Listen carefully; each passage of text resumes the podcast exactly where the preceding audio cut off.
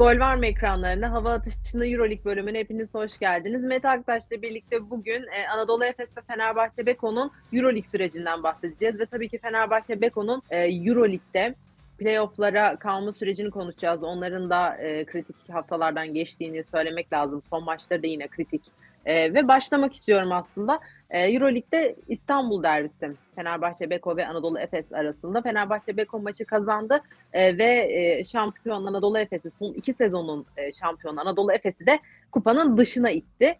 E, burada e, hem Fenerbahçe'nin galibiyetini konuşalım istiyorum biraz hem de Champier ve Nigel Hayes'in e, 40'ar dakika sahada kalmasını da e, sormak istiyorum sana. Evet e, dediğin gibi tabii iki Türk takımını hani birbirine kırıldığı bir maç oldu. Maalesef Anadolu Efes kaybeden taraf olunca zaten az olan playoff şansı sona erdi ve dediğin gibi son iki sezonun şampiyonu Anadolu Efes saf dışı kaldı. E, 2018'den beri de ilk kez playoff dışı kaldı böylece.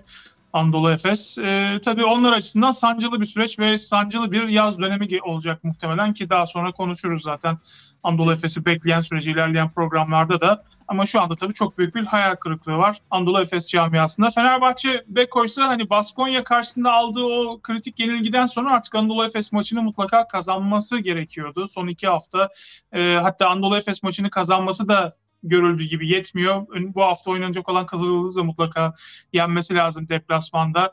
Ee, hani hiç başının ağrımadan, diğer hesap, hesaplara girmeden playoff'a kalabilmesi için. Ama Anadolu Efes tabii çok kritik maçtı. Hem ezeli rakibine karşı oynuyor olması hem de e, dediğim gibi playoff hesaplamalarından dolayı Fenerbahçe açısından çok kritik bir maçtı. E, ve Fenerbahçe e, çok değerli bir galibiyet aldı. E, maçta da baktığınız zaman baştan sona hani aslında Fenerbahçe kaçtı Anadolu Efes kovaladı diyebiliriz herhalde. Fenerbahçe çok hazır, çok konsantre bir e, maç ortaya koydu. Dimitris Itudis'in e, değişik bir rotasyon tercihini gördük. Klasik beşiyle başladı. E, Tyler Dorsey tabii e, Scottie Wilbeck'in yokluğunda ilk beşe e, yerleşen isim olmuştu bu maçta. E, her ne kadar son bir iki haftadır e, Dorsey son iki maçta geçen haftaki İspanya maçlarında çok iyi bir performans ortaya koymasa da Tyler Dorsey ilk beşte başlattı. E, iyileşip formasına kavuşan Dechampierre ve e, Nigel Hayes ikilisi aynı zamanda işte Jonathan Motley ön alanda e, üç tane e, önemli ası Fenerbahçe'nin ve e, arka alanda da işte Tyler Dorsey ile birlikte Nick Calates başladı. Maçın başında Nick Calates'in üstüne oynamaya çalıştı Anadolu Efes ama biliyorsun hücumda e, Nick Calates zaman zaman özellikle kötü başladığında kötü gidiyor ve o kötü oynadığı zaman Fenerbahçe de kötü oynuyor. Bunu hep bahsetmiştik. Ama Calates e, büyük maçta hani çok da eleştiriliyor. Büyük maçlarda zaman zaman çok kötü performanslara imza atan bir isim diye çok eleştirilen bir isimdi Kalates ama bu önemli maçta hakikaten sorumluluğu aldı. E, hücumda arka arkaya sayılar buldu. Maçta 14, 14 sayıyla tamamladı zaten ki 9'unu ilk çeyrekte kaydetti. E, ve Anadolu Efes'in ilk ana e, taktiğini burada Fenerbahçe boşa çıkarttı. Ardından da oyunda zaten dengeyi ele aldı Fenerbahçe. E, hani zaman zaman 10 sayılara çıktı, 12 sayılara çıktı. Anadolu Efes farkı kapatmayı başardı ama e, Fenerbahçe hep üstün olan taraftı. Son bölümde de yine klasik bir Anadolu Efes çöküşü gördük maçın son bölümünde. E, bir anda 16-3'lük bir seriyle Fenerbahçe maçı kopardı. Dimitris Itudis'ten bahsetmiştim. E, değişik bir rotasyon tercihi. Hani 7 kişilik bir rotasyonla oynadı e, Dimitris Itudis. İyice daralttı rotasyonu. Hani normalde böyle işte playoff serilerinde bir maçta belki işte bir final serisi, bir final maçında, bir hedef maçında e, bu kadar dar rotasyon görürsünüz. E, ama Itudis e, bunu gerçekten bir final maçı havasında hazırlanmış zaten bu maça ve e, bir final atmosferinde oynattı takımında. Dar rotasyonla oynattı. 7 kişili hani Şehmuz ve Tarık beşer saniye oyunda kaldı ama hani onları saymamak lazım. Yani 7 kişilik kemik rotasyonla oynadı Fenerbahçe maç boyunca ve e, her oyuncusundan o sahaya çıkan her oyuncudan da e, üst düzeyde verim aldı. Başta da senin dediğin gibi işte Nigel Hayes ve ve Şampiyar ikisi de 40'ar dakika sahada kaldı.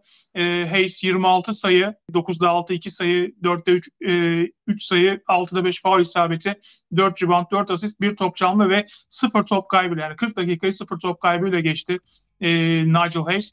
E, onun ekibisi de Şampiyer'de 40 dakikada 17 sayı, e, 8 rebound, 1 asistle oynadı. Yani asistleri de katarsan iki oyuncunun yaptığı Fenerbahçe'nin 103 sayısının 53'üne imza attı. Bu iki oyuncu ve galibiyette de başrol oynadılar. E, De Champier özelinde de şunu sormak istiyorum aslında. Son 4 maçta sakatlığı sebebiyle forma giyemedi ve 40 e, dakikayı çıkartabilecek de bir performansı imza attı e, Anadolu Efes maçında. 17 sayı 8 rebounda katkı Evet. sağladı De Champier. Onun bu sakatlığından dönüşünü nasıl değerlendiriyorsun? Bu şekilde bir performansla dönmesine. Valla geçen hafta e, Galatasaray maçında oynamıştı. O maçta dönmüştü. Baskonya deplasmanında oynamamıştı. Oynama olasılığı vardı ama risk etmedi e, Itudis onu. Galatasaray maçıyla yani geçen haftaki e, Türkiye Sigorta Basketbol Ligi'ndeki Galatasaray maçıyla döndü. Ve o maçta da e, hani sanki hiç sakatlanmamış gibi kaldığı yerden işte 15 sayı 7 rebound oynamıştı diye hatırlıyorum. Takımın en iyi ismiydi de Champier. E, ve o maçta dönüşün hem Pierre hem de takım üzerinde de bir olumlu etkisi olacağından bahsetmiştim hatırlarsın. Çünkü iki. İspanya seyahatindeki alınan iki yenilgiden sonra hani direkt Anadolu Efes maçına çıkmak belki moral motivasyon anlamında biraz daha Fenerbahçe'yi zorlayabilirdi ama e, her ne kadar bir e, lig maçı olsa da Galatasaray her ne kadar kadro kalitesi anlamında Fenerbahçe'nin düzeyinde olmasa da bu sezon yine de ezeli rakibine karşı iki yenilgi sonrası ligde alınmış bir galibiyetin özellikle Fenerbahçe'yi e, biraz mental olarak rahatlatacağından bahsetmiştim. Nitekim bence e, Galatasaray maçının da o maçta elde edilen galibiyet ve al- e, iyi oyunla alınan galibiyetin ve Dechampierre'in de iyi performansının bence Anadolu Efes maçına da yansıması olduğunu düşünüyorum ben. E, en azından takım gerçekten pozitif bir şekilde sahaya çıktı. Çok yani motivasyonunu arttıran bir unsurdu. E, Dechampierre tabii işte e, hakikaten çok iyi bir profesyonel bu arada. Yani Dechampierre de. Nigel Hayes de yani bu iki oyuncu e, aslında sezon başında e, sezon başındaki ilk programlarda da bahsetmiştim. Dechampierre ve Nigel Hayes aslında birbirine çok benzer oyuncular. İkisi de benzer e, stilde oyuncular ama e, hani bu tercih biraz eleştirilmişti. Acaba Nigel Hayes yani Dechampierre varken Nigel Hayes'in bu takıma alınması mantıklı mı, mantıksız mı? E, birlikte e, hani nasıl oynayacaklar e, aynı tipte iki oyuncu yan yana e, diye düşünülürken iki oyuncu hakikaten müthiş bir uyum sergiledi. Nigel Hayes de Barcelona'daki o e, silik günlerinden, e, rotasyonun dibindeki günlerinden Fenerbahçe ile birlikte bambaşka bir oyuncuya dönüştü. Belki de içindeki bu e, hani geçen sezon fazla oynayamamanın acısını bu sezon çıkartıyor. Hakikaten Fenerbahçe'nin en güvenilir isimlerinden biri. Hatta belki de birincisi. E karşılığında da işte zaten bu maçtaki performansından da sonra adeta bir ödül oldu. 3 yıllık yeni bir kontrat aldı. Nigel Hayes 3 yıl daha Fenerbahçe forması giyecek. E, bu maçta da dediğim gibi e, Pierre'le birlikte harika bir performansı imza attı e, Nigel Hayes. E, kedilerine de bir teşekkür edelim buradan. Nigel Hayes'in kedilerine iki tane yavru kedisi varmış ve maç sabahı onlarla bir sohbet yaptım. Onlar bana elinden geleni Yani yap nice dediler e, dedi. Ben de miyavlayarak olur dedim onlara e, gibi bir açıklaması vardı maçtan sonra. O yüzden buradan yavru kedilere de bir e, teşekkür edelim. Nigel Hayes'in bu iyi oyunu için onların da payı vardı e, muhtemelen. Onun dışında iste- istersen biraz maçın istatistiklerine bakalım. Zaten Hı hı. Hayes ve Pierre'den bahsettik. Nick Calates Evet, işte evet. 14 sayıyla mücadele etti. Tyler Dorsey e, yine geldiği günden bu yana e, ritim bulamamıştı. Yine e, Baskonya ve Real maçlarında iyi bir görüntü de vermemişti. Açıkçası ben geçen hafta Baskonya maçında çok iyi bir performans ortaya koyan takımın iyilerinden olan e, Carson Edwards'ın biraz e, süre alacağını ve bu maçta da önemli bir görev alabileceğini düşünmüştüm ama e, ona hiç e, süre vermedi ve Tarık Biberovic da son haftalarda rotasyon önemli bir parçasıydı. Itudis bu iki oyuncuya hiç şans vermedi. Tyler Dorsey 35 dakika sahada kaldı. Dorsey sonuçta hem Euroleague tecrübesi olmasından dolayı hem de Yunan milli takımından dolayı ona gerçekten çok güvenmesinden ve bu takımın da uzun vadeli planlarında Dorsey'nin önemli yer teşkil etmesinden dolayı e, Itudis gönül rahatlığıyla ona bu kritik maçta e, süre verdi. O da aldığı sorumluluğu çok iyi yerine getirdi. Fenerbahçe formasıyla en iyi oyunu çıkarttı şu ana kadar ki ki e, 35 dakikada 17 sayı 4 e, asistle oynadı Tyler Dorsey. Özellikle hücumda gerçekten Fenerbahçe'nin çok kritik e, sayılarını imza attı. E, Marco Guduric son haftaların formda oyuncusu o da 22 dakika bench'ten geldi. 10 sayı 3 asist 1 rebound oynadı. Jonathan Motley yine erken faal problemine girdi. E, 21 dakika sahada kalabildi ama 11 sayı 4 asist 3 reboundla oynadı. 4'te top kaybı vardı. Tonya Cekiri yine aldığı kısa süreleri iyi değerlendiren bir başka isimde 16 dakikada 8 sayı 4 rebound 1 asistle oynadı. Reboundlarda ve asistlerde zaten Fenerbahçe'nin bariz üstünlüğü vardı özellikle Evet, e, evet.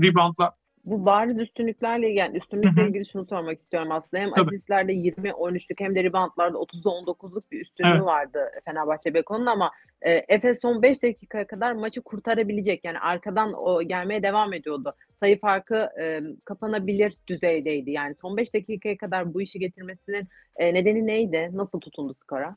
E sonuçta Anadolu Efes için de e, hayati bir maçtı. E, hani oyuncular e, zaten çok yetenekli oyuncular ama yine her zamanki gibi Anadolu Efes bireysel yeteneklerle maçın da genelinde aslında Fenerbahçe'yi takipte kaldı. İşte Mitsic'in üçlükleri, yine Clyburn'un skorer oyunu, arada Boboa'nın e, bulduğu basketler. Larkin'i daha fazla asiste yönelik oynarken gördük bir kez daha.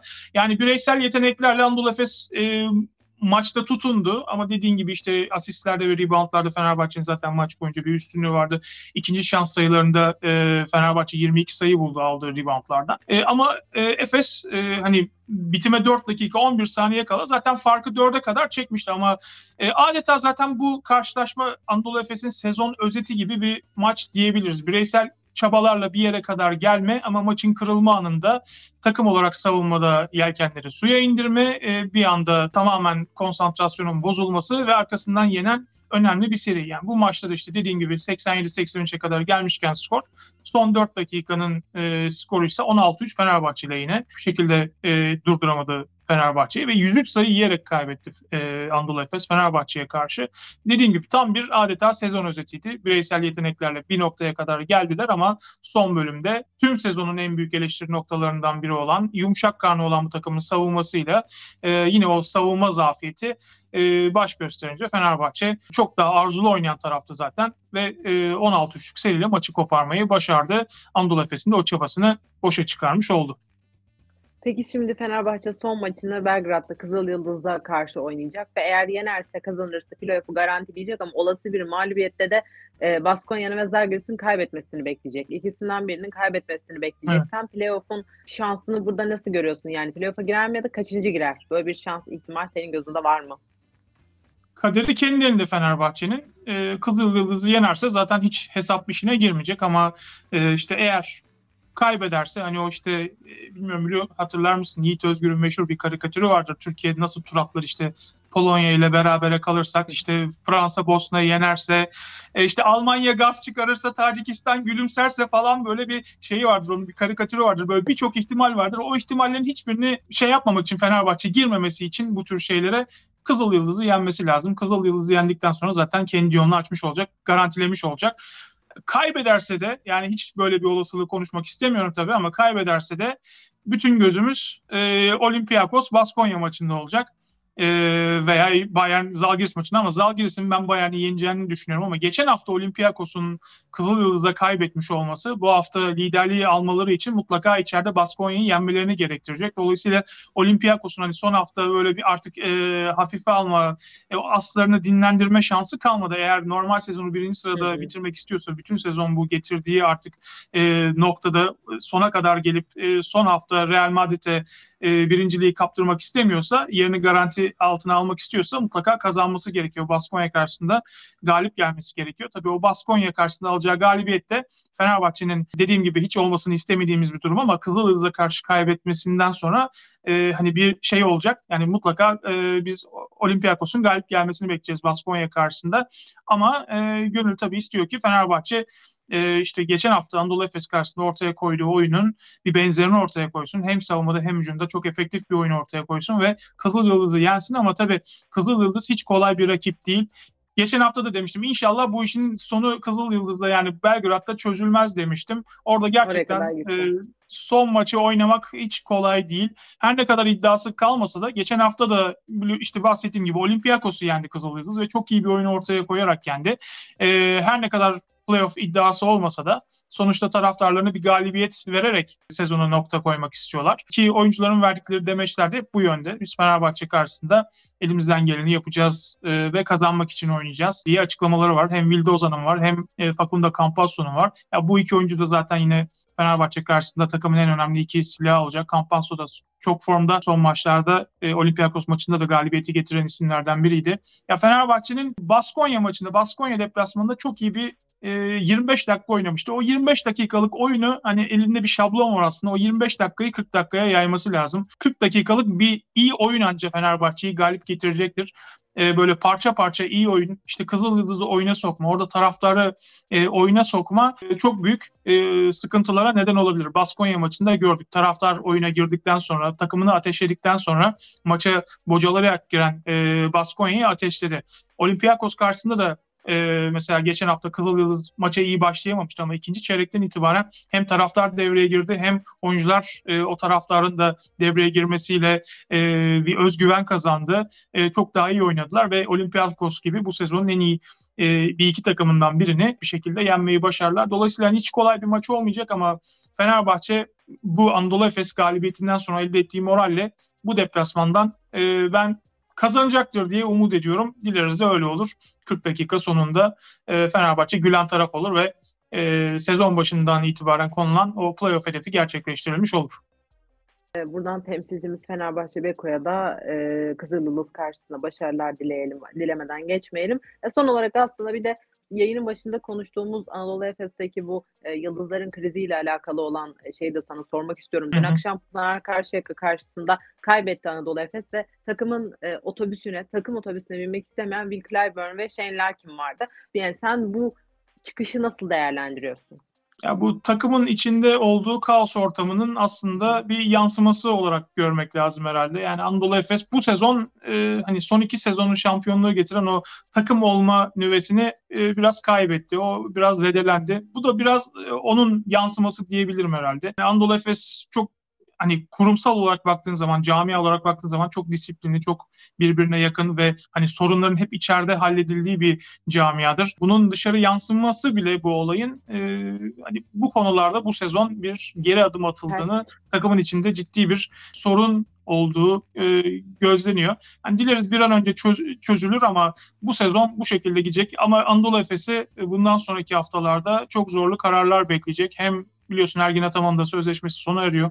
Ee, onunla ilgili de işte Panathinaikos'la e, görüştüğüne dair bazı e, haberler var. Hocaya gelen bazı teklifler olduğu söyleniyor ki çok doğal. Sonuçta e, Avrupa'nın en iyi koçlarından biri. E, iki Euroleague şampiyonluğuna imza atmış bir antrenör elbette çok fazla e, ilgi görecektir diğer takımlardan. Ama burada Anadolu Efes nasıl bir yol izleyecek? Ergin Ataman'la yola devam mı edecek? E, Ergin Ataman'ın bu dört senede oluşturduğu e, yapıdan bazı değişikliklerle oyuncu eklemeleriyle, çıkarmalarıyla hani devam mı edecekler yoksa tamamen farklı bir yola mı gidecekler? E, bunu da zaten önümüzdeki dönemde göreceğiz. Ama Anadolu Efes'te şu an hakikaten bir e, kaynayan kazan desek yanlış olmaz. Peki teşekkür ederim. Ee, Bugün sana sormak istediklerim bu kadardı. Hem e, biraz Fenerbahçe Beko'nun e, Anadolu Efes maçını değerlendirdik. İki temsilcimizin e, Euroleague'deki karşılaşmasını değerlendirdik. İstatistiklere değindik. Fenerbahçe Beko'nun Kızıl Yıldız karşısında o playoff'u kurtarır mı, kurtaramaz mı? O ihtimalleri de konuştuk. Ayrıca bir de e, Anadolu Efes'in içerisinde bulunduğu gergin ortam, oyuncuların içerisinde bulunduğu bu kriz ortamını da biraz e, sana sordum. Teşekkür ederim eklediklerin için, aktardıkların için. Ben teşekkür ederim. Dileriz önümüzdeki hafta Fenerbahçe'nin playoff eşleşmesini konuşuruz. Ki yani muhtemelen Monaco ile eşleşecek zaten Fenerbahçe. E, dileriz o eşleşmeyle ilgili e, konuşuruz seninle burada. E, Umarım öyle olur. Teşekkür ederim. E, izleyenlere de teşekkür ederiz. Bir sonraki hafta Hoşça kal. Hava Atışı'nın yeni bölümünde görüşmek üzere.